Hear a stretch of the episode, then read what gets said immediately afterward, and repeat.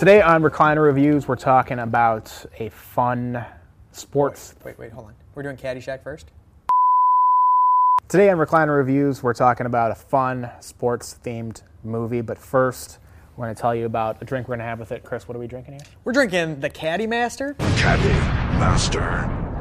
This is from uh, our good friends at Blue Blazer. Blue Blazer. It's got CH vodka, grapefruit juice, lime juice, and cane sugar. Cane sugar. And let me tell you, you drink this thing, you can just drink it all day, and it's dangerous because you don't know how much you're drinking. And it's Caddyshack themed.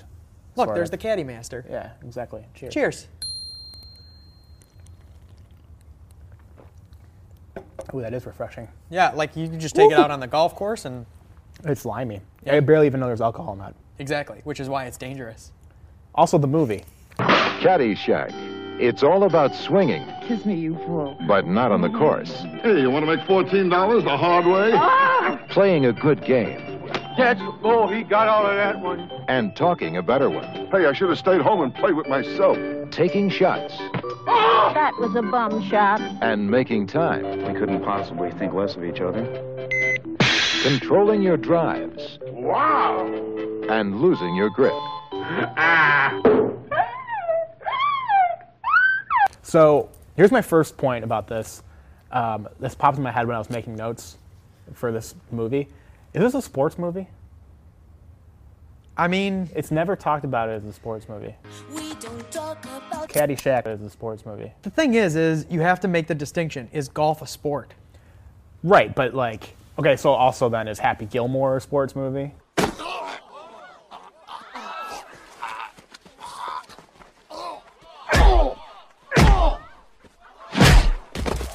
Think you've had enough. I don't think that's ever talked about. Well, about. there's more. There's hockey in there too. That's so, true. Tin Cup is a sports movie. so if if Tin Cup, which is about golf, is a sports movie, then yeah, I'd say this is a this is a sports movie. It's never talked about among it's it's talked about among like the best comedies of its era. I've never heard it called a sports movie. I mean, So I don't know where it ranks. sports is not. I mean, I guess it just happens to be set at a golf course. Yeah. I don't know that it necessarily. It might be too satirical to be a sports movie, I guess. But then, like, is Air Bud Golden Receiver a sports movie? Tell you one thing, boys. That ain't no golden retriever. That there's a golden receiver. Air Bud, Golden Receiver, rated G. I mean, is it not? Is and it, what is a He, sandwich? he would be the best Is wide ser- receiver on the Bears. Here's a quick throw to Air Bud. Good throw. Touchdown. That's no golden retriever. It's a golden receiver. Is in cereal a history. soup? Is cereal a soup? Cereal is 100% a soup. I just wanted to throw that one out there because I didn't even it didn't even occur to me if- until I was thinking about this. Like, this is never called a sports movie, but it's one of the best movies to feature sports, or one of the most iconic movies to feature sports. Because it's not just a movie, which is hilarious. I think it's a good satire. It's funny. It's really rewatchable. You throw it on whenever. Yeah. uh, we we talk about a lot of movies that are rewatchable. This is right up there with all of them. But the brand of Caddyshack has lived on forever. Like what this is to the Murray brothers, I guess not just Bill Murray, but his the the Murrays is like what the 85 Bears is to Ditka. They have multiple restaurants in the Chicago area called Murray Bros Caddyshack, mm-hmm. which I've never been to, and the drink that we have right here has Murray Bros Caddyshack on it. I can't think of very many movies like standalone, well, kind of standalone movies. We'll get to that later. That have had a brand so big as as Caddyshack in the comedy realm. Yeah. There's Uh, no Animal House like restaurant. There's no, you know what I mean? Yeah. The Blues Brothers, they have like the the uh, bands in Vegas, like the uh, what do they call impersonators? Yeah, impersonators, yeah. But this is like it's crazy how this brand has blown up. Well, I feel like, I mean, I don't know who the driving force is, right? But like, the Murray family is very large, and this could be a like nod to the other ones that aren't uh, regular actors or, you know, appearing in things like that to kind of toss a toss a toss a fin their way, you know, to like, leech off it a little bit, yeah. Mhm. And that, that that could be, but like, what is it about this movie that is so? I don't want to overuse the word iconic, but like that, like it, this came out what year? 1980.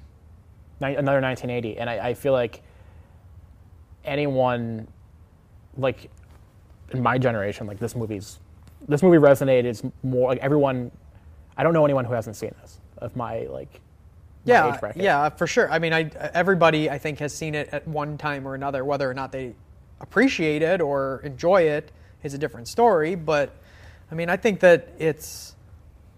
I think the common thread of all the movies that we've done is w- if whether or not it's like a classic movie, is how quotable is it?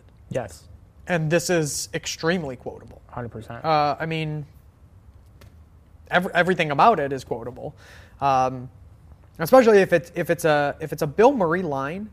It is kind of ironic how quotable it is because Bill Murray had no lines written in the script. Everything he did was improvised. well there wasn't a lot of he did, he did like he didn't have that many No, lines at but all, so, everything yeah. he did, like, and most of the stuff he does and says is like quotable. You know, uh, right you know, you got to kill all the gophers. Well, why would we kill all the golfers? You know, like that's a quotable line. He just dropped that. You know, the his whole speech about when he's hitting the the, the flowers and pretending he's golfing It's in the hole. Right before the rainstorm, uh, where he goes out with the priest. Um, like that's all made up, Right. like on the spot. That's all improvised. So, uh, again, yeah, I think if you if you have a movie that you want it to be iconic, it better have extremely quotable lines that will like that will live, like that hold up. Yeah, and also the star power of it. So Bill Murray like became a bigger star after this movie and in the future, but a young star in him, and then uh, Rodney Dangerfield, like that crossover, like that's gonna already carry the movie when it comes out. Yeah. Um, and that's actually kind of cool overlap of like Bill Murray went on to have a, a big movie career after this, and like Rodney Dangerfield is like just like knocking out all these great comedies in the Yeah. 70s and 80s. Well, can I tell you? Uh, would you think this movie would be different if uh, Don Rickles Shut it, Connor! No, they, it's a nice. no, Steve Canadian! played opposite of uh, played the role of Rodney Dangerfield?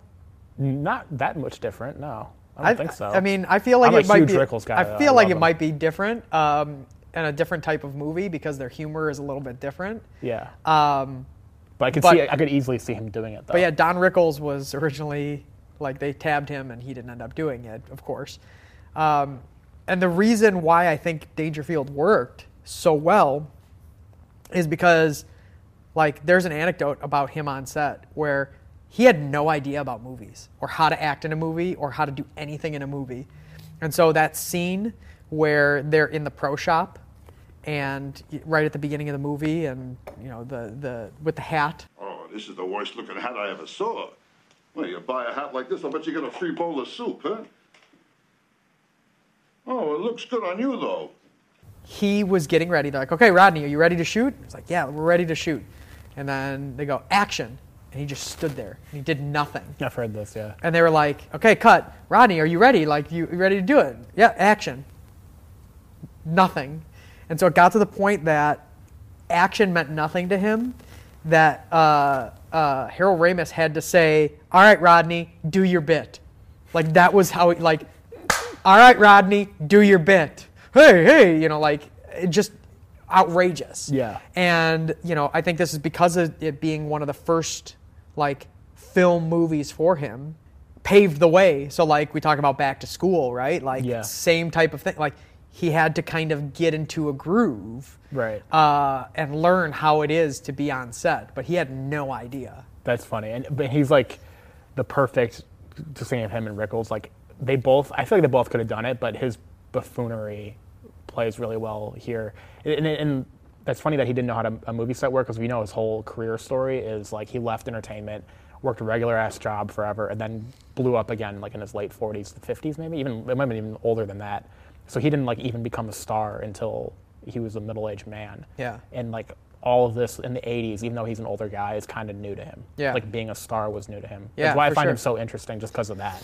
And he, he nails all these comedies in this decade that are hysterical, but like the, the, fame was all new to him at the time. Yeah, and he's he's a total fish out of water in this movie. That character is a fish out of water, which makes it makes it work, right? Like Yeah. you have these stuffy old country club folks, uh, and then this dude who just like doesn't belong, but yet like he's bringing that comedy. Uh, I, I really appreciate that. Now this movie is based on uh, so Brian Doyle Murray, who plays the caddy master, caddy master. Uh, he wrote a lot of this, and it has to do with him growing up being a caddy um, on the North Shore of Chicago, and so he had plenty of experiences with people like Judge Smails, Sure. who were just total d bags. Um, I, I don't know if he had experiences with a guy like Rodney Dangerfield, uh, but um, you know, it's it's really interesting to see like effectively, and again, this kind of goes to you know talking about how the Murrays are, you know, they're continually living with this Caddyshack thing and having the Caddyshack restaurant. I mean, it is their life. Yeah. Um, you know, the Danny character, like that, his family is based off of the Murray family. The fact that there's eight siblings in the Murray family, uh, and like what their house was like on a daily basis trying to go to school Right. um, all of them being uh, all of the, all of the boys at least being uh, Loyola Academy grads. So again, growing up on the North Shore of Chicago, um, going to a school where a lot of Judge Smails and Yeah. and his uh, and his nephew, right? Is it is it the nephew? I I, I forget now at this point that. Uh, is golf, you know, that goes goes golfing with them, and they Yeah. stop at the at the turn to get a, a snack. And I want a hot dog, I want a hamburger, I want a coke, I want. You'll That's- get nothing and like it. That's probably based off of real uh, interaction too. Probably, yeah. But that's how you like write. So I, I I don't know what their creative process was, but I feel like if you write this world based off your real experiences and like real characters that are stuck. I mean, if you grew up in, I have friends in with Loyola Academy, so I feel like I can say this. Stuck up kind of like culture on the North Shore, and then you invent the Rodney Dangerfield character to to break that up. Like Yeah. he's thrown in that to break all that up into like because they could probably just write based off their real experiences of living in the North Shore and country clubs and all this stuff. It's not funny. What happens is you throw in this curveball that mixes it all up, Yeah. and then all of a sudden that's where the plot goes. Yeah, for sure. Um, and and that's what makes it work. Yeah. I mean, his him, him being the it up, foil, you know. Yeah. Well, the gopher. I mean, you've seen me dance. It's time for the percolator. It's time for the percolator. It's time for the percolator. That gopher is fantastic. They tried to actually get like a real gopher, but they couldn't make that work. That'd be because- tough. That's not as easy as like bedtime for Bonzo. Bedtime for Bonzo, starring Ronald Reagan, Diana Lynn, and Bonzo, that amazing chimp. Like having Reagan play with a chimp. The gopher is a little bit tougher. But that the gopher and um, Bill Murray is like the perfect ounce of absurdism to go along with an otherwise pretty straightforward, for the most part, straightforward plot. Yeah. Like you don't even know where the go the stuff with the gopher is going. It's kind of like we were talking in a previous episode about Blues Brothers and Carrie Fisher trying to hunt them down. Like you don't know where that like where where is this going? This is just kind of a goof throughout the whole thing, and I, it's kind of the same thing with this. It's like this is just some kind of goofy thing that ends up like playing dividends at the Yeah. end. I mean, I feel like with this movie, like yes, there's a plot, but there's not really a plot. No, there really isn't. Like it's just kind of like vignettes. Yeah. It's like little movies here and there just pieced together that put it all together. So. Right, but then like the, the the the plot of like the the wager that they make toward the end, like that's straightforward. It's like a golf match. Like you kind of get it, um, and then yeah, the gopher at the end. So yeah, it is kind of uh, it is kind of like vignettes, and it's not that even though he's a common denominator, like Dangerfield and Back to School, it's like kind of the same thing. Yeah. it's com- completely different writers and everything, but that movie didn't have a plot, and I think he's such a character that if the movie is kind of a lot of non sequiturs, like he, he can carry it just based off doing his act, kind of Yeah. just being him. Yeah. Well, I mean, having him in it with like Bill Murray and all of these other like basically talented actors um, changed the whole face of the movie. Like this was supposed to be a coming of age movie for Danny. Yeah. Um, and it changed and it became this ensemble comedy with the vignettes because of that, because of all of the talented actors that are in this movie um, and how funny they are it just changed everything. Now, of course, you know Chevy Chase we've we've heard a lot of stories about him that he's About being a douchebag, yeah. total asshole. Yeah. Um, and I guess that is kind of a shame. No different in in this movie as well. Right. Um, and I guess there was a little bit of concern because uh, Bill Murray and Chevy Chase had some issues on Saturday Night Live before they filmed this movie, and when they have that scene uh, in uh, in Bill Murray's in Carl Spackler's uh, shed or whatever his house, his house shed, whatever. Um, they were really worried that it was going to like come to blows because Chevy Chase is a giant asshole and was a giant asshole at Saturday Night Live, and you know you put two per- personalities like that together, and it's Right. going to be. How old is Lacey Underall? Don't know if they. They don't say. Yeah, so- But like the question is, how old is Lacey Underall? Because, right? She hooks up with Yeah. Danny, who is a high school kid, but she also hooks up with Chevy Chase, who is clearly what?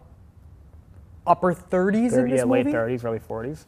because Uh, he's like successful or whatever unless he's unless he's uh, like a young 20s like he's in his 20s and you know has just because of what his father had done that like he took what his father did and like expanded on that so maybe he's in his 20s but like how old is lacey underall because we don't know we just know that she got sent there by her family Right.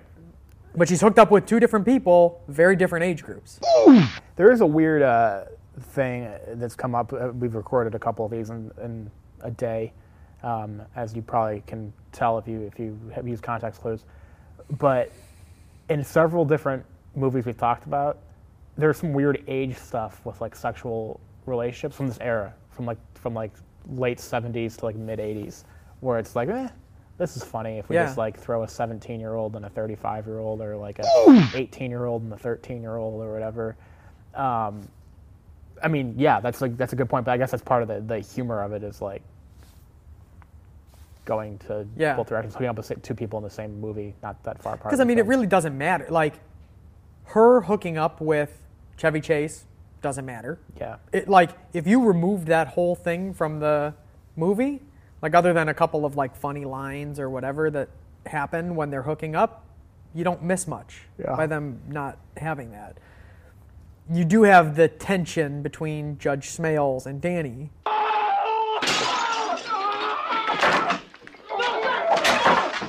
From finding out that he hooks up with Lacey. right. But like again, like how old is she? Like we don't know.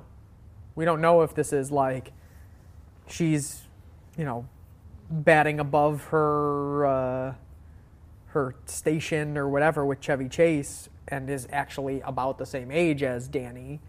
I would assume clo- like, closer to that. To that. You know, I think Chevy Chase is older.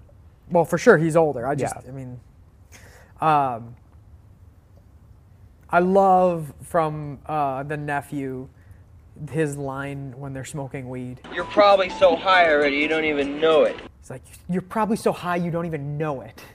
That just that line always makes me laugh because you know there we all, you all have a friend who is like who talks up their their game, whether it has anything to do with smoking weed or something else, but like that always talks up their game. It's like you probably just don't even know.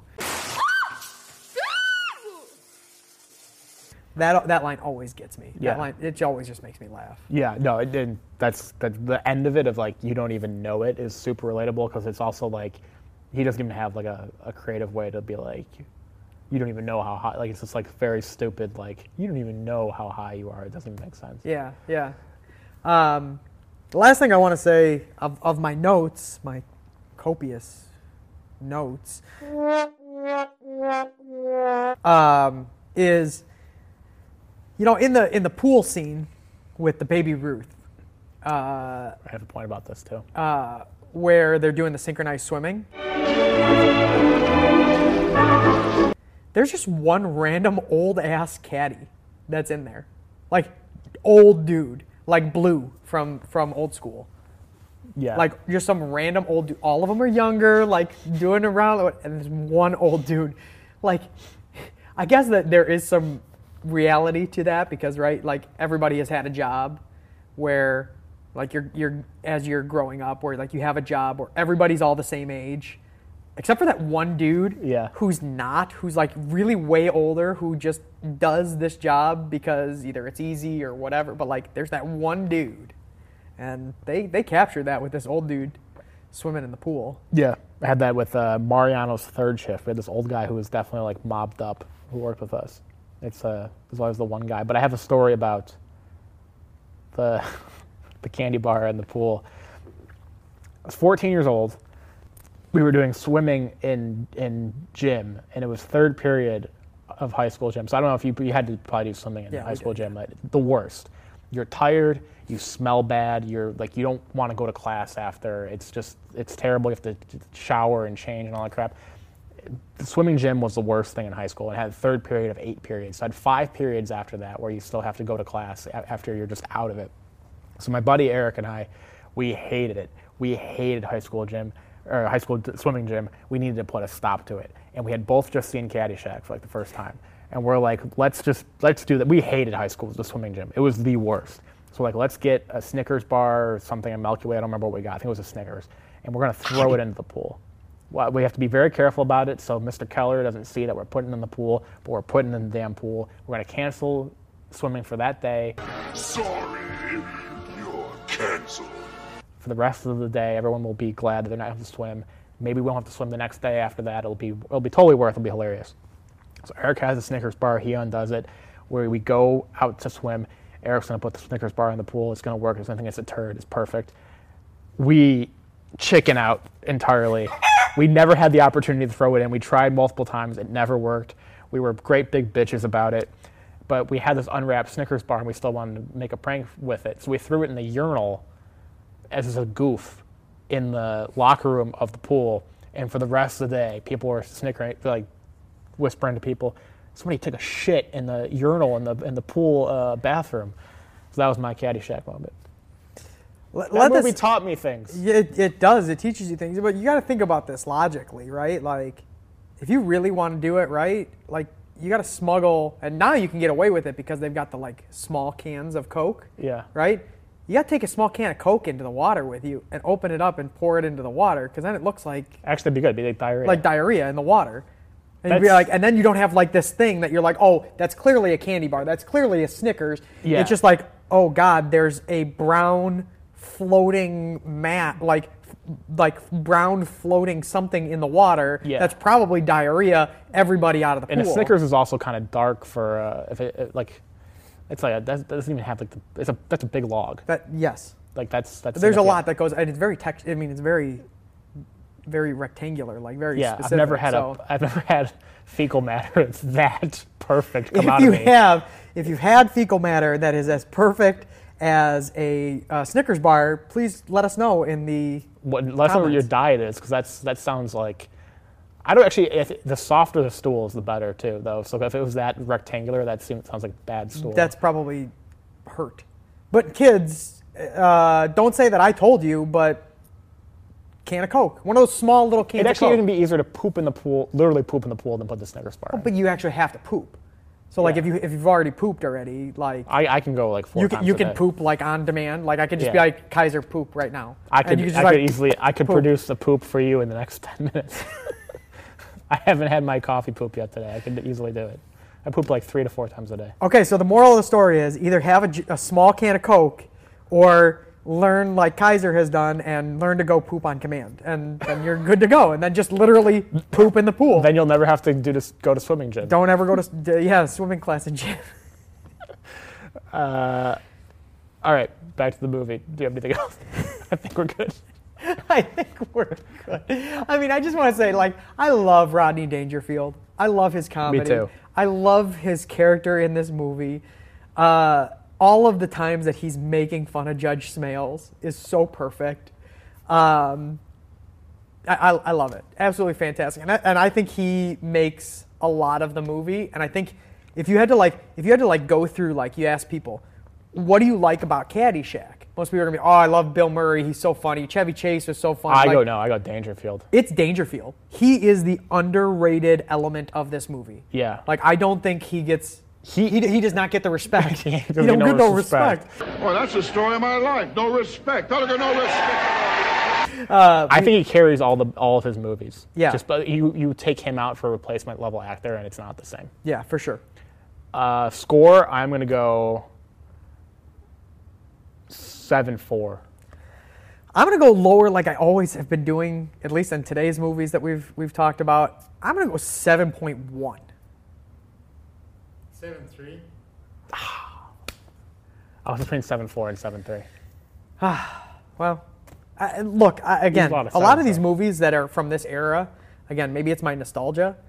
I just feel like they're way better, and I, they deserve a higher ranking. So I'm. That's why I'm always like fading. I'm fading, and I'm like going the lower route because like I feel like people who aren't my age or my generation that had, like didn't grow up with these movies that maybe have seen it a I couple didn't times. grow up with it like, though, and I think this is better than the movies today. well, definitely better than the movies. Well, I'm just I'm just saying like I don't think it's just nostalgia. Maybe it is. Maybe we'll find out 20 years from now that like I don't know, uh, freaking what's a early How to Lose a Guy in 10 Days is a launch to a 7.5 out of 10 on IMDb, but I don't think that's going to be the case. I think like the quality is, is certainly there. Yeah. I remember when I was into nostalgia.